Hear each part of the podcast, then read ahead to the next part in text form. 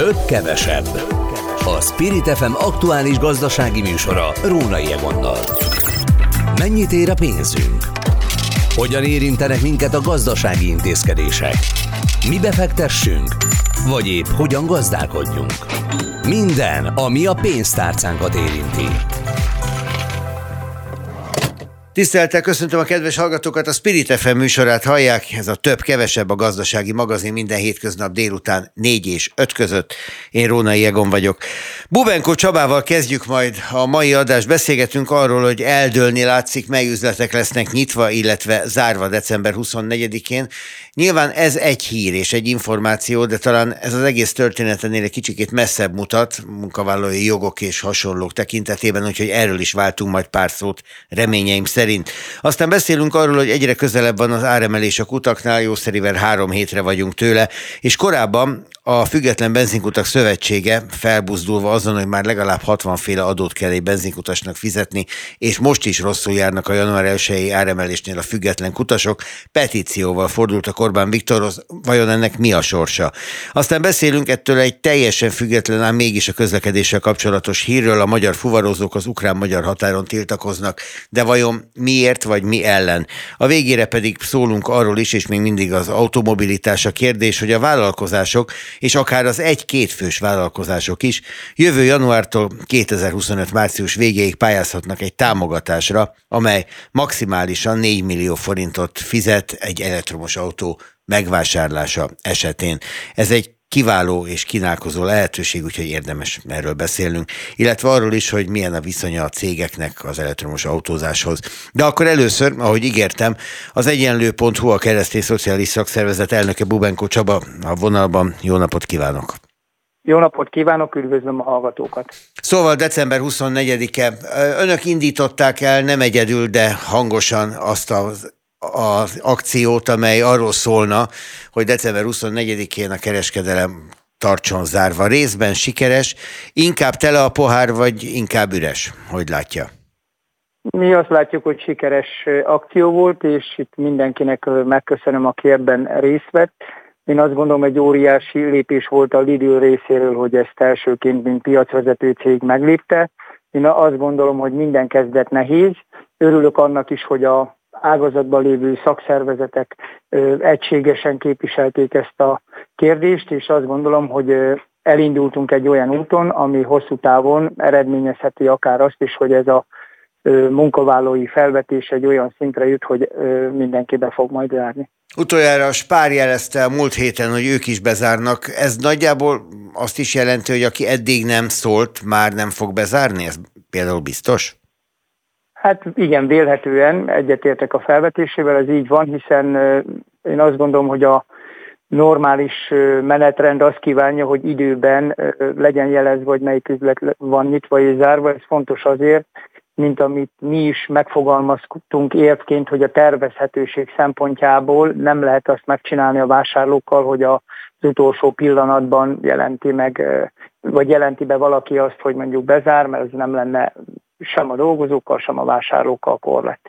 Itt most elindult egyfajta verseny, mert ugye lehet tudni, hogy mondjuk a Lidl, a Penny, a Spar, hogy az élelmiszeráruházakat említsem, csak bár jó néhány más jellegű bolthálózat is csatlakozott a felszólításhoz. Na szóval ők nem lesznek nyitva.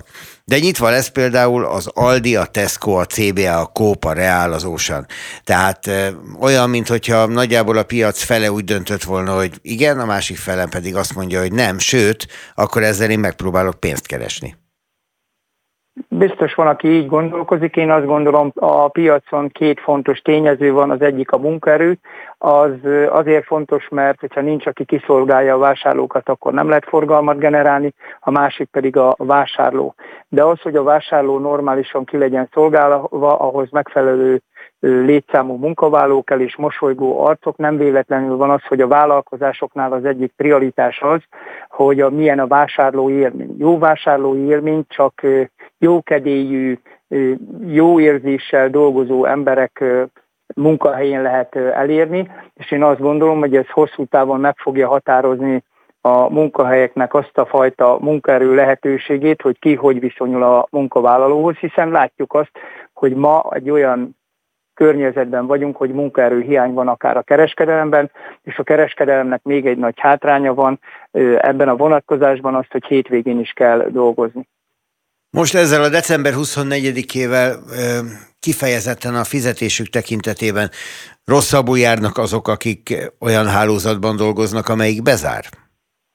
Én azt gondolom, hogy ez viszonyítás kérdése. Azok az emberek, akik szeretettel gondolnak a családjaikra, és fontos számukra az, hogy otthon legyenek a gyerekeikkel, a családjukkal, azok nem foglalkoznak azzal, hogy azon a napon adott esetben, mert most vasárnap esik, műszakpótlékot kapnak, vagy nem. Ezt bizonyította már az egy év is, amikor a vasárnap zárva voltak az üzletek, a dolgozók nem gondolták meg magukat azért, mert mondjuk nem tudtak például vasárnap dolgozni. Ez na, az egy nap, ez nem. Na de akkor ezzel kérdés. Azt is mondja, hogy annyira volt, viszont nem voltak nagyvonalúak azok a munkáltatók, amely munkáltatók úgy döntöttek, hogy bezárnak, hogy ettől még ugyanazt a pénzt odaadják a dolgozóiknak, ami egyébként, ha nyitva vannak, akkor járt volna nekik. Tehát karácsonyi ajándékot nem adnak, legfeljebb az az ajándék, hogy nem kell bemenni dolgozni. Én értem, az nem kevés.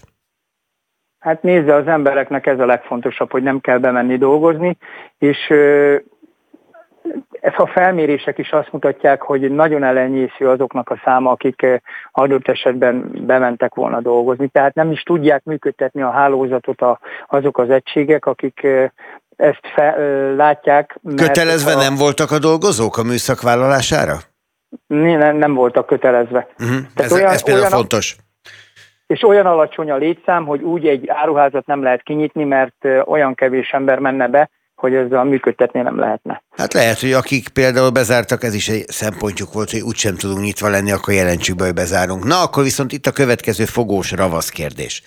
Voltak éppen az egyetlen fogós ravasz kérdés a mi beszélgetésünkre számva, hogy akkor most nekirugaszkodnak-e megint a vasárnapi boltzárnak, ami az egyik kardinális témája volt önnek hosszú évekkel ezelőtt, és aztán volt egy kicsit, majd némi közmegegyezéssel nem lett. Na de itt a precedens, hogy el lehet érni ezt a zárást. Akkor zárjuk a boltokat vasárnap is? Nézze, azért ez nem egy olyan egyszerű kérdés, hiszen itt van egy társadalmi igény, ami mellett nem lehet elmenni, bár hozzáteszem, hogy amikor fölmerül a december 24-i kapcsán, hogy megkérdeztük-e a vásárlókat, erre azt tudom mondani, hogy ez a több százezer ember, aki a kereskedelemben dolgozik, és annak a családja, ami közel milliós nagyságú rendű létszámot érint, az is ugyanolyan vásárló, mint bárki más, de azt gondolom, hogy ez egy széleskörű társadalmi vita a lefolytatását követően merülhet föl. Én azt gondolom, az egy vakmerőség lenne most, hogyha valaki így fejjel beleugrik abba, hogy ész nélkül elkezdi szajkózni, hogy vasárnap zárva legyenek az üzletek. Azt gondolom, hogy mindenről kell beszélni, akár adott esetben erről is lehet beszélni, és el kell jutni egy olyan szintre, amikor megérett arra ez a folyamat, hogy előáll a farbával a szakszervezet, és azt mondja, hogy akkor most már konkrétan arról beszéljünk, hogy hogy lehet ezt megvalósítani. Na, hát akkor ez nem most lesz, hanem meg kell várni, hogy a társadalom erre megérjen, vagy hogy legyen elég erős a követelése a kereskedelemben dolgozóknak ez irányba, vagy pedig önöket meggyőzze a vásárlók sokasága, hogy igenis ők akarnak vasárnap vásárolni továbbra is. Hát majd meglátjuk, merre felé fordul ez a dolog. Minden esetre december 24-e kapcsán mindenki a kedvenc üzletében érdeklődjön, vagy nézze meg a kiírásokat. Nyitva tart-e vagy sem, nehogy aznap délelőtt érje meglepetés. A fele nyitva lesz nagyjából, a másik fele pedig nem. A kisboltok pedig eddig is maguk döntötték el, hogy járnak el. Ők ezután is így fognak tenni. Köszönöm szépen Bubenkó Csabának, a Keresztény Szociális Szakszervezet elnökének, hogy itt volt. Köszönöm a lehetőséget. Minden jót, viszont hallásra. Viszont hallásra. Több, kevesebb. A Spirit FM aktuális gazdasági műsora Rónai Egonnal.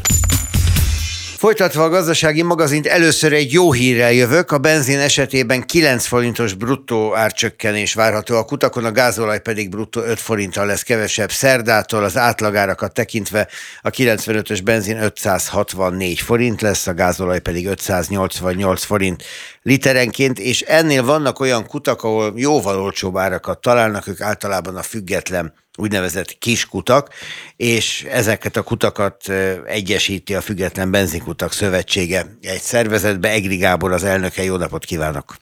Jó napot kívánok! Ha jól sejtem, amit én most mondtam, árelőnyként a kedves hallgatók tájékoztatására pont ezt fogják elveszteni január 1-től a kiskutak, ha minden úgy marad, ahogy most van. Így van, tehát a mostani árcsökkenésnek az oka az az amerikai USA kitermelésnek a növelése és az OPEC termelés szűkítése. Tehát már most az amerikai választásoknak az előszelét látjuk, hogy az USA kormányzat arra törekszik, hogy olcsó legyen az üzemanyag a választásokkor. Hát sajnos január 1-től Magyarországon ez nem mutató el, mert a jövedéki adóemelés miatt nagyon jelentős üzemanyag növekedés lesz január 1-től a kutakon. Ez azt jelenti, hogy 40 literes tankolásnál 1600 forinttal fognak többet fizetni az ügyfelek. Ugye az FBS az petíciót nyújtott be a kormányhoz azzal a céllal, hogy a különadó mértéke az ugyanolyan sávos legyen, mint más szektorokban. Sajnálatos módon az üzemanyag kiskereskedelemben a kormányzat egy sávba helyezte az adózást, tehát 3%-ra emelte a kiskutaknak is, ami egy 21-szeres növekedés. A nagy nemzetközi társaságoknak meg 4,5%-át 3%-ra csökkentette le a különadóját, ami árbevétel arányos, tehát ezeket a költségeket, ez körülbelül a kiskutaknak egy olyan 30-32 milliárd forintba kerül, ezt be kell építenünk az árakba, tehát a vidéki lakosságnak jelentősen emelkedhetnek az üzemanyagát. Ezt nagyjából úgy kell elképzelni, hogy amitől eddig olcsóbb volt mondjuk egy nagy hálózatkutyánál egy kis vidéki benzinkút, az az olcsóság, az a különbség fog eltűnni, és nagyjából ugyanannyi lesz, bármelyik útra megyünk tankolni? Igen, hát ez valószínűleg így lesz. De csak a kiskutakon nincsen olyan sok, mint mondjuk a nagykutakon, tehát azt az előnyt, amit az ár jelent, azt fogják pont elveszteni. Igen, tehát ezt látjuk, hogy sajnálatos módon a nagy társaságok ezt a fajta célt követhették, amikor elérték lobby tevékenységükkel azt, hogy 3%-ra emeljék a kisebb árbevételű cégeknek a különadóját, és ezért fontos azt megjegyezni, hogy bármelyik más gazdasági szektorban a különadók mértéke az árbevétel arányos, és most itt ez az árbevétel arányos 500 millió forint fölötti értékre vetítve, ez teljesen eltűnik. Ezért kértük azt a kormányzatot, és miniszterelnök úrhoz nyújtottuk be a petíciónkat, hogy a kisvidéki vállalkozások versenyképességének megtartása érdekében mindenképpen szükséges, hogy fennmaradjon az árbevétel arányos különadó. Kaptak bármiféle választ bárkitől? Már miniszterelnöktől nyilván nem, mert annak lenne híre. Igen, hát reméljük a héten valami választ kapunk, azért 30 napot kell adni a kormányzatnak, amíg átfut a berkeken belül. Tehát bízom benne, hogy ezen a héten, jövő héten valami írásos választ fogunk kapni ezzel kapcsolatosan. Személyes konzultációra nem adtak lehetőséget? Vagy meg sem kérdezték, hogy erre van-e mód? Mi kérdeztük, várjuk a visszajelzést, hogy igényelik-e a személyes konzultációt. Magyarán nem kapkodnak olyan nagyon. Mit szólnak a kutasok? Gondolom, mert hogy ez egy szövetség, kapcsolatban van egy csomó kis benzinkút tulajdonosával. Nagy a kétségbeesés, vagy pedig belenyugvás van, beletörődés inkább? Hát nagyon sok lehetőségünk, vagy úgy mondjuk azt, hogy játékterünk nincs. Tehát inkább azt kell kihangsúlyozni, hogy az összes adó, ez legyen áfa, ez legyen különadó, ezen bármilyen tartalékalapképzési adó, ez mind árképzési tényező, tehát ezeket érvényesíteni kell az árakba. Itt azt lehet mondani, hogy a kiskutak megpróbálnak minél jobban megfelelni az ügyfeleknek, olcsóbb árakkal, jobb árakkal, de ez a tevékenység, tehát ez a fajta árelőnynek a fenntartása igen nehéz lesz jövőre. Meglátjuk, hogy tudjuk ezt kigazdálkodni, vagy hogy tudjuk ennek egy részét kigazdálkodni, hogy tudjuk egyáltalán kigazdálkodni, hogy ezt az árelőnyünket a nagy multinacionális cégekkel szembe fenntartjuk. De jelenleg nagyon billen a mérleg nyelve a nagy cégek felé, és ez sajnálatos, hogy a kis családi vállalkozások nincsenek erősítve Magyarországon, főleg vidéken ezzel a különadóval. Viszont az utolsó napok azok nyilvánvalóan nagyon erősek lesznek, mert azt lehet tudni, hogy 41 néhány forinttal emelkedik a benzinnek is, meg a gázolajnak is az ára január 1-ével, tehát nyilván aki csak tudja, megtankolja az autót december legvégén. Erre is fel vannak készülve? Igen, tehát erre mindenki készül, biztos vagyok benne, hogy karácsony és újév között nagy roham lesz a benzinkutakon. Ugye átéltünk már egy taxisztrájkot, és akkor is 90-es évek elején, 80-as évek végén nem tudom, valamikor akkor volt, akkor is... Ja, ha ezt kérdezi, akkor az 90 volt. 90 volt, igen. Szóval akkor is, akkor tulajdonképpen leállt az egész ország egy áremelkedés miatt.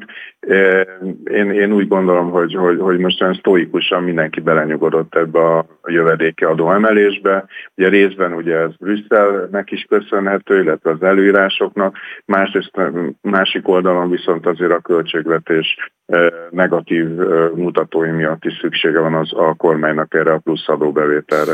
És akkor a forint-euró árfolyamról nem is beszélünk, de hát akkor most, ha már szóba hoztam, beszéljünk. Most jelen pillanatban gyengül a forint, 381-40 felé járunk, illetve afelé halad folyamatos araszolással. Ez azt mutatja, mert hogy az elmúlt napokban jobb volt az árfolyam, hogy valóban érdemes kihasználni a szerdai tankolási lehetőséget. Ugye mondtam, 9 és 5 forinttal lesz a benzin, meg a gázolaj olcsóbb szerdától, mert lehet, hogy emelkedés következik. Önökre ez mennyire hat? Mennyire befolyásolja a napi ár azt, hogy mennyien tankolnak? Vagy azért, ahogy mondta, sztoikus nyugalommal tűrjük és figyeljük az árak változását?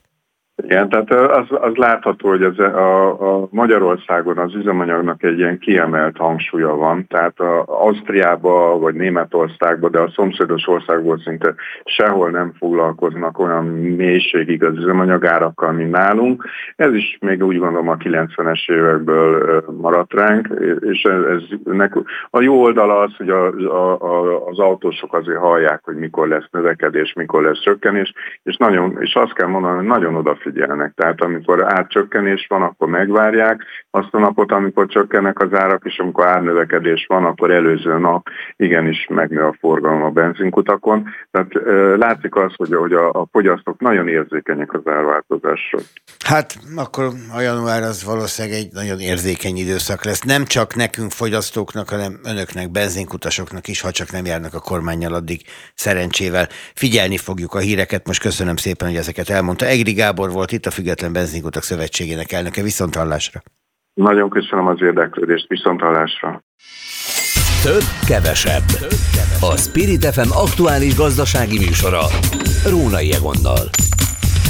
A Spirit FM-et hallják, változatlanul a több-kevesebb szól önöknél, ez a gazdasági magazinunk. És itt van egy hír, ami sokak számára lehet jó, hát egészen pontosan meghatározható, hogy kik számára, azon cégtulajdonosok számára, amely cégeknél úgy tervezték, hogy jövőre vásárolnak autót. A vállalkozások ugyanis jövő februártól 2025 március végéig pályázhatnak a támogatásra, amely minimális összege 4 millió forint, és amelynek célja az, hogy egy elektromos autó kerüljön a vállalkozás tulajdonába, lehet több is egyébként, de hát egy alatt ugye nincsen szám, ami értelmezhető ebben az ügyben, tehát legalább egy autóra kell pályázni. 2,8-től 4 millió forintig tart a támogatási összeg, és nyilván ezt majd meghatározza az, hogy milyen gépjárművet akarnak venni, és annak mi a bekerülési ára, ahogy mondani szokták. De mi ennek a célja való? Hát ezt próbáljuk megtudni. Várkonyi Gábor autós szakértőtől, újságírótól. Szervusz, Gábor! Szervusz, és köszöntöm a hallgatókat. Szóval az egy többször is általad is kritizált terv volt a magyar állam részéről, hogy különböző támogatásokkal ráöntsék a piacra a pénzt, hogy legyen elektromos autózás Magyarországon. De aztán ezt egész jól hozzászoktunk, hogy vannak különböző pályázatok, és akkor azon el lehet indulni, és valamire jutunk vele. Most ugye büszkén állítja az Energiaügyi Minisztérium, hogy mennyi autó szaladgál már magyar utakon, 85 000 zöldrendszámos, közülük a fele tisztán elektromos. Ez önmagában eredmény, és önmagában támogatandó, vagy ennél mélyebb az összefüggés? Hát, hogyha visszalépünk itt egy pár lépést, akkor azt szeretném először is ilyen felütésként artikulálni, hogy én nem gondolom, hogy hosszú távon az egy okos és jó megoldás, hogyha szubvenciókkal kell valamit életben tartani. Erre utaltam az előbb, hogy ezt te már többször kritizáltad, így van. Igen, de ez egész Európára jellemző. Ugye van ez a zöld utópia, ami arról szól, hogy 2035-től nem akarunk Európába újonnan belső égésű motoros autókat forgalomba helyeztetni többé. Magyarul onnantól fogva tiltanák az ilyen jellegű autóknak az új autóként történő eladását. És hát ránézünk a naptára, az a helyzet, hogy ez nagyjából 10 év. Ami eléggé lehetetlennek tűnik a jelenlegi számok tükrében, hiszen nagyon erős a korreláció továbbra is a szubvenciók és a villanyautó eladások között. Magyarul addig, ameddig van valami fajta adókedvezmény, ameddig az állam valamennyire hozzájárul, addig ezek a számok egészen tűretően néznek ki, sőt ugye nyilván mindig mindenhol ki van emelve, hogy itt van a nagy növekedési faktor az autópiacon, mindenki villanyautót akar, ezekről szoktak szólni a szalagcímek. Majd akkor, amikor ezeket ugye szigorítják, vagy teljesen elvetik, akkor nagyjából a földbe is állnak ezek az eladások. Szinte mindenhol, nyilván vannak mindig kivételek, tehát mondjuk Norvégiát szokták, vagy Hollandiát szokták példaként említeni ebben a kérdésben, de amit általánosan azért ki lehet jelenteni, hogy tényleg nagyon szoros az összefüggés. Azzal sincsen alapvetően baj, hogy az elektromobilitás irányába nyitunk Európában, azzal van szerintem nagyon súlyos baj, és ezt újra és újra nem győzöm hangsúlyozni eléggé, hogy ideológiai alapon egy technológia mellett tesszük le a voksunkat, és azt keresztül erőltetjük szubvencióval és tiltásokkal. Igen, de te látnál-e másfajta technológiát, amit ugyanígy érdemes lenne a benzin és a gázolaj használata helyére beállítani? Igen, ez egy releváns és nagyon-nagyon fontos kérdés. Én azt tudom mondani erre, anélkül, hogy nagyon hosszan belemennénk a technológiai részletekbe, hogy a technológia semlegesség elvét azt követni kellene. Tehát nem azt kellene alapvetően meghatározni, hogy mivel érjük el azt, amit szeretnénk, hanem a célokat kéne értelmesen megfogalmazni. Ez lehet levegőszennyezettség csökkentése mondjuk urbánus környezetben, ez lehet általánosan szén-dioxid csökkentés a közlekedésben.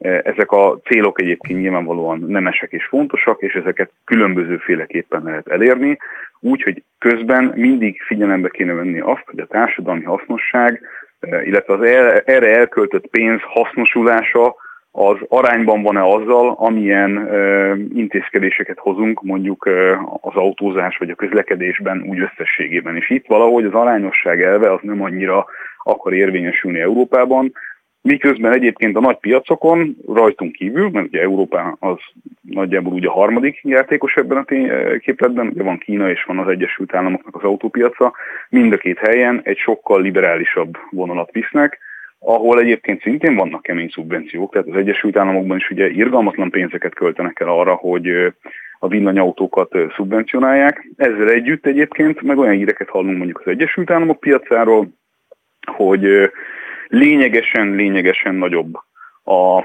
raktáron lévő és el nem adott villanyautók aránya, mint mondjuk a belső égésűeké, és egyébként pont a minap írtak egy hosszú levelet az amerikai elnöknek az autókereskedelemben nagyágyúnak számító, ma azt hiszem majdnem 4000 kereskedelmi egységet vezető tisztviselők, hogy valahogyan át kéne ott is gondolni ezt az egész szubvenciós kérdéskört villanyautó kapcsán, mert hogy a piac egyenlőre nem érett arra, hogy ilyen mennyiségben, meg ilyen arányokban folytatódjon a növekedése. Na de nézzük akkor ezt a konkrét dolgot, amit itt bejelentett a minisztérium. Lehet látni azokat a számokat, amelyek itt a rendelkezésünkre állnak.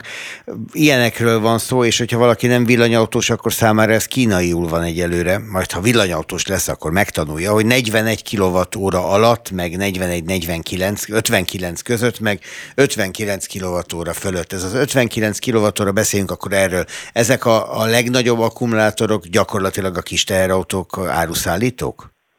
Nem, azért abszolút nem. Úgy kell elképzelni ezt a dolgot, hogy mondjuk a villanyautók legelső generációja, az valahol ilyen 15-20 kWh-s akkumulátorokkal rendelkezett, ezek még így az őskorinak számító dolgok, aztán ugye ilyen 25 és 30 közötti kWh-s autók jöttek.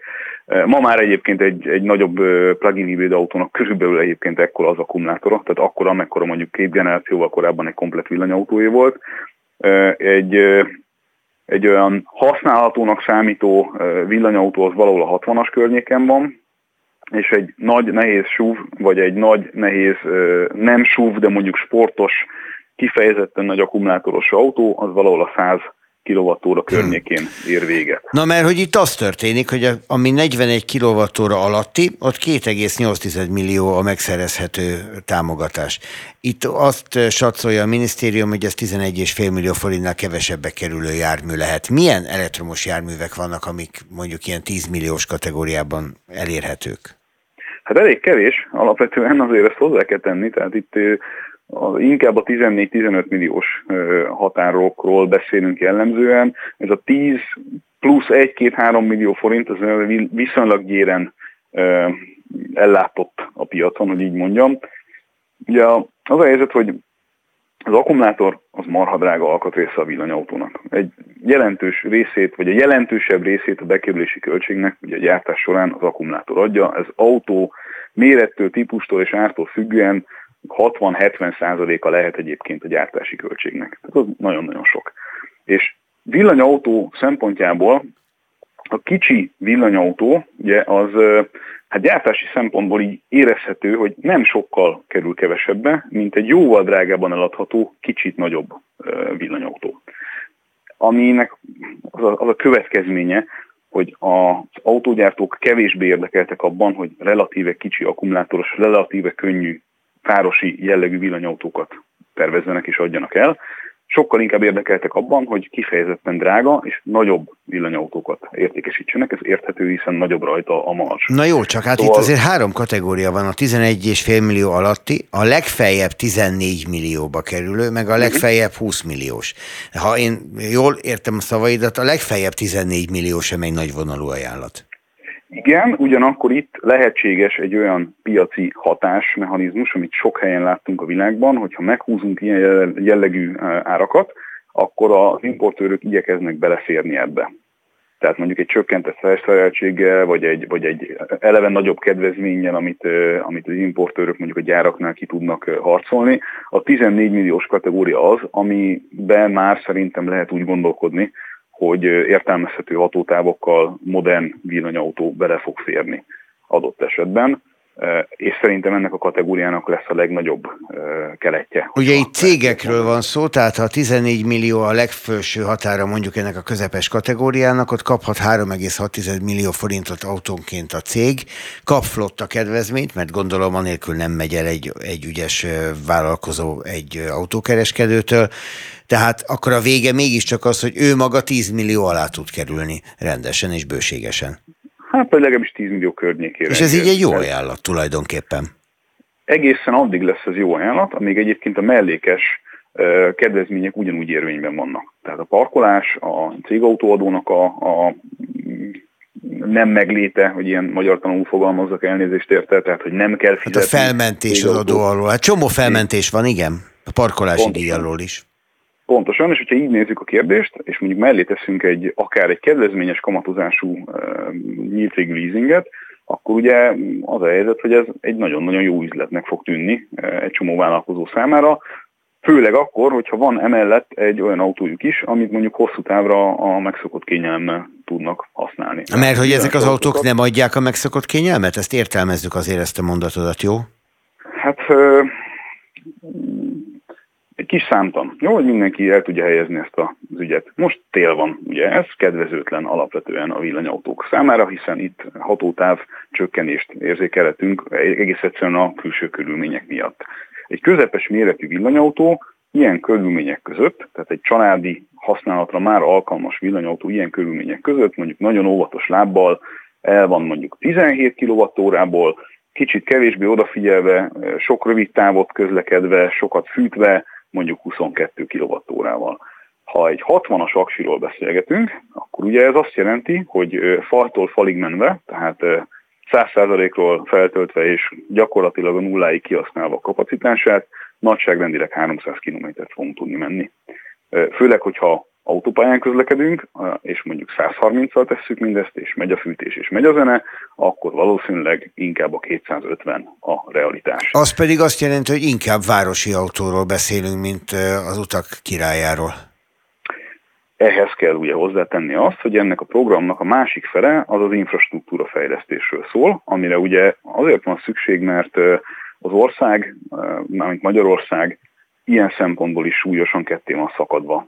Infrastruktúra ellátottság és nem ellátottság kapcsán. Nyugat-Magyarországon villámtöltőkből azért lehet találni, Kelet-Magyarország ilyen szempontból egy eléggé vakfolt még mindig a térképen, és ahhoz, hogy mondjuk ezekkel az autókkal autópályán lehessen normálisan közlekedni, tehát mondjuk Debrecenbe, Budapestről elinduljunk, hogy ne sokat kelljen gondolkoznunk azon, hogy hol és hányszor fogunk megállni, ahhoz mondjuk az M3-as autópályán kellene nagyjából 50-60 kilométerenként egy normális villámtöltő hálózat, amit ugye az EU egyébként is előír, tehát vannak ilyen tervek, illetve egész konkrétan meg van határozva az EU által, hogy milyen infrastruktúrát kell kiépíteni ahhoz, hogy a villanyautózás működni tudjon az Európai Unió területén. És ugye ennek a programnak a másik fele az pont arról szól, hogy ezeket az EU-s kötelezettségeket tudjuk mi is vállalni. És egyszerűen enélkül nem fog menni. Tehát enélkül az a helyzet, hogy a legtöbb ember számára nem lesz opció a villanyautó akkor, hogyha nem tud otthon vagy a munkahelyén tölteni. Hát igen, ez akkor is kérdés egyébként, hogyha városi használatra használjuk az autót kizárólag, mert persze az ember elfelejtkezhet arról, hogy tölteni kell, minden éjszaka meg mégsem teszi rá a töltőre, és hát akkor ott is lehet azért gond, hogyha nem talál. De itt Budapesten például bőségesen van látszólag, bár általában foglaltak ezek a gyors töltők. Általánosan az a helyzet, hogy a villanyautó növekedés, tehát az, hogy mennyi villanyautó kerül Európában forgalomba, az gyorsabb, mint ahogyan az infrastruktúra ezt le tudja követni. Vannak nagyon jól álló országok, tipikusan a skandináv országok, Hollandia, egyébként részben Németország vagy Franciaország, és vannak egyébként még akár a gazdagabb országok közül is olyanok, amelyek nem nagyon foglalkoznak ezzel a kérdéssel. Olaszországot szokták tipikus példaként említeni, Olaszország elektromos autótöltési ellátottsága az nem összemérhető mondjuk a némettel, vagy akár a hollanddal. Na, egy utolsó kérdést engedj meg, mert ez a 11,5 milliós, tehát a 41 kWh alatti értékhatárú támogatás, ez a szavaid alapján nagyon nehezen értelmezhető komoly ajánlatként. Viszont tőled is, és másoktól is, akiknek volt szerencséjük a kínai autógyárak új Magyarországra is érkező járműveihez, azt lehet hallani, hogy itt vannak olcsó és kifejezetten a városi közlekedésre alkalmas autók a kínálatban. Nem rájuk gondol itt a költő? Az olcsó az relatív. Tehát egyenlőre itt még Európában nem jelent meg olyan kínai villanyautógyártó, aki az európai standardokat betartva, tehát az itteni vezetéstámogatási rendszereket, vagy törésteszteket, meg egyebeket tökéletesen betartva, képes lenne jelentősen olcsóbban adni villanyautót, mint mondjuk az európai konkurencia. Tehát amit itt most az olcsó kategóriáról beszélünk, ezt mindenki úgy képzelje nagyjából el, mint egy átlagos kis autó, amiből egyébként van európai gyártónál is, egy olyan kicsi akkumulátoros verzióval, ami nagyjából ezt a 200 kilométert tudja viszonylag stabilan.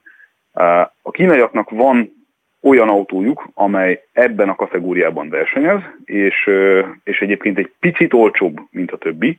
A kérdés az az, hogy a többiek le fogják-e követni a piac ezen rezdülését, és fognak-e adott esetben árat csökkenteni mondjuk a kis akkumulátoros villanyautóik kapcsán. 11-12 millió forintért azért fel tudnék sorolni sok ilyen autót, de ezek az autók nagyon tipikusan második autóként alkalmasak úgy igazán. Hát és nem cégautónak elsősorban, ami ugye azért egy másfajta kihívás feltételez, ha csak nem olyan kis mikrovállalkozásokról van szó, ahol a cég meg a család voltak éppen teljesen ugyanaz. Lehet, hogy rájuk is gondol a pályázat kiírója, mert hogy alapvetően ne felejtsük el, hogy arról a pályázatról, vagy annak alapján beszélgettünk Várkonyi Gáborral az imént, ami 2025 március végéig lesz nyitva, és jövő februártól akár 4 millió forintot is ad egy elektromos autó vásárlására egy vállalkozásnak. Gábor, köszönöm szépen, hogy a rendelkezésünkre álltál. Tisztában látunk általad. Szervusz, szép napot! Minden jót! Több, kevesebb. A Spirit FM aktuális gazdasági műsora Rónai Egonnal. Az előzetes bejelentések szerint a mai naptól, tehát hétfőtől a magyar fuvarozók demonstrációt terveznek a 4-es főúton Záhony-Csop határát kelő irányába és irányából lassítanák a teherforgalmat. A korábbi hírek arról szóltak, hogy a rendőrség kizárólag az útszéli megállást engedélyezte a kamionosok számára. Változott-e a helyzet? Ez az első kérdésem Árvay Tivadarhoz, a Magyar Közúti Fuvarozók Egyesülete főtitkárához. Jó napot kívánok! Jó napot kívánok!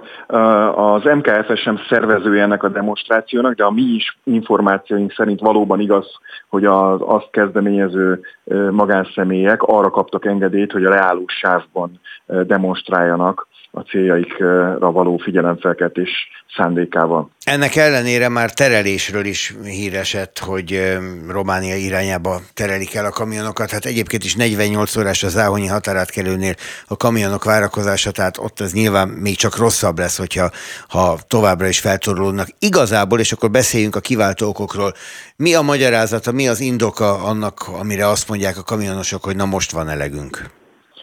2022-ben született egy megállapodás az Európai Unió és Ukrajna, illetve Moldávia között, amelynek az volt a célja, hogy a háború sújtotta Ukrajnából, illetve Ukrajnába a humanitárius szállítások és élelmiszer szállítások könnyebben tudjanak bejutni, illetve kijutni onnan.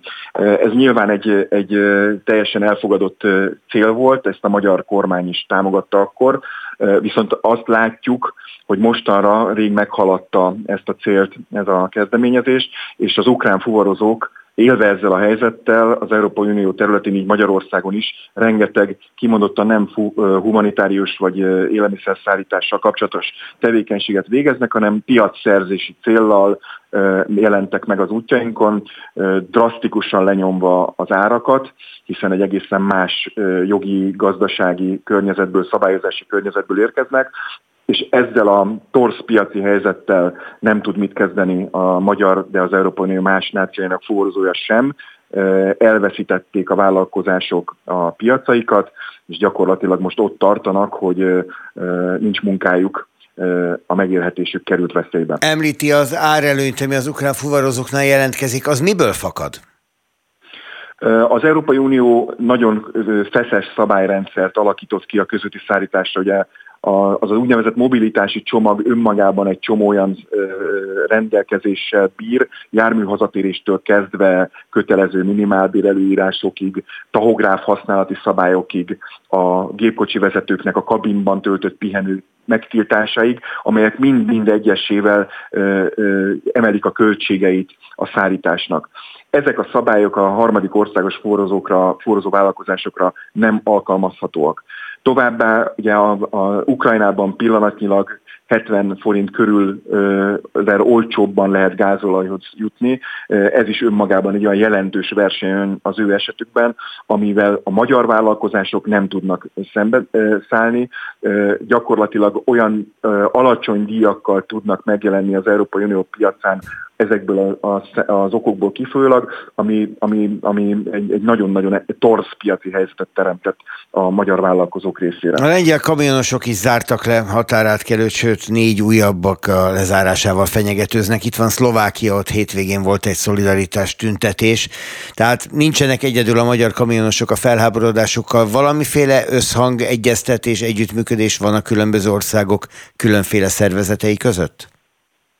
Arról, hogy maguk a kamionosok együttműködnek, nincs konkrét információm. Azt viszont el tudom mondani, hogy a Magyar Közúti Fuvarozók Egyesülete kezdeményezésére a szlovák, a lengyel, a cseh és a litván társegyesületünkkel együtt megfogalmaztunk egy állásfoglalást az Európai Bizottság felé, amelyben mi felhívtuk a figyelmet erre a helyzetre. Ennek eredményeképpen volt is a múlt héten egy egyeztetést, amelyen meghallgatták többek között a Magyar Közlekedési Tárcát képviselő Csefredy Nándor miniszterhelyettes urat is, aki ott elmondta ezeket a felvetéseket. Sajnálatos módon egyelőre nincs fogadókészség az EU részéről ennek a jelenlegi szabályozásnak a felülvizsgálatára. Ez is okozhatta nyilván azt, hogy a magyar fuvarozók egy csoportja is úgy döntött, hogy más eszközöket is bevet. Ugye mi diplomáciai úton igyekszünk előre menni, ők jelen esetben most demonstrálni is kezdtek. Azt szeretném hangsúlyozni, hogy mi egyetértünk az ő céljaikkal, szolidárisak vagyunk velük, de ugye más eszközeink vannak. Egy érdekképviselet alapvetően a diplomáciai úton igyekszik ezeket a dolgokat rendezni. A szempontokat viszont ön is ismeri, és el tudta nekünk mondani, ezt köszönöm szépen. Árvay Tivadar, a Magyar Közúti Fuvarozók Egyesületének főtitkára tájékoztatott minket. Köszönöm szépen még egyszer. És köszönöm a kedves hallgatók figyelmét is. Ez volt mára a több-kevesebb, a Spirit FM gazdasági magazinja. A szerkesztő Hazafi Zsolt nevében is búcsúzom, Rónai Egont hallották, viszont hallásra.